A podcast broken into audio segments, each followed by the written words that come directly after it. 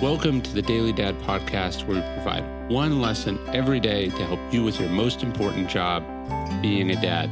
These are lessons inspired by ancient philosophy, by practical wisdom, and insights from dads all over the world. Thank you for listening, and we hope this helps.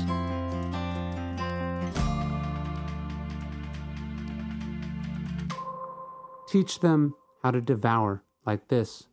Some parents want their kids to know how to read. We want more than that. We want our kids to be obsessed. We want them to hunger for books. We want them to read like they're on a mission. In his memoirs, Winston Churchill talks about how that switch had been flipped in him as a young man. Someone had told me that my father had read Gibbon with delight, he said, that he knew whole pages of it by heart, and that it had greatly affected his style of speech and writing.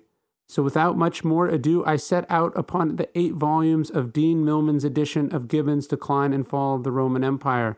I was immediately dominated by both the story and the style. All through the long, glistening middle hours of the Indian day, from when we quitted stables till the evening shadows proclaimed the hour of polo, I devoured Gibbon. I rode triumphantly through it from the end to end and enjoyed it all. I scribbled all my opinions on the margins of the pages and very soon found myself a vehement partisan of the author against the disparagements of his pompous, pious editor. I was not even estranged by his naughty footnotes.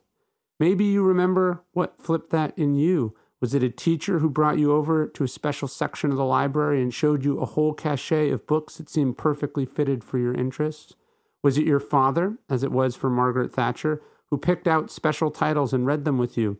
Was it an escape from the unpleasantness of the world? Was it a desire to make something of yourself and realizing how much priceless knowledge was contained in those dusty volumes on the shelf? The point is, it's not just about reading the occasional book, it's about making it a habit. It's about devouring. It's about getting momentum, going from one book to the next, one author to the next. It's realizing that these books can help you do something, Think about how essential it was for Churchill to realize that certain authors had played a role in his father's life, and that by reading he could become closer to him, more like the man he admired. And that is what motivated him to devour those books, to hunger for them, to read like he was on a mission.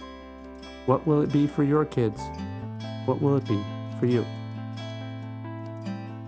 We do have the Daily Stoic Parenting Challenge, which you can check out in First Commandments Thou shalt raise a reader which I think you'll like. There's a whole bunch of great stuff in there inspired by Stoic philosophy that will make you a better parent. It's made me a better parent. I uh, invite you to check it out at dailystoic.com slash parent.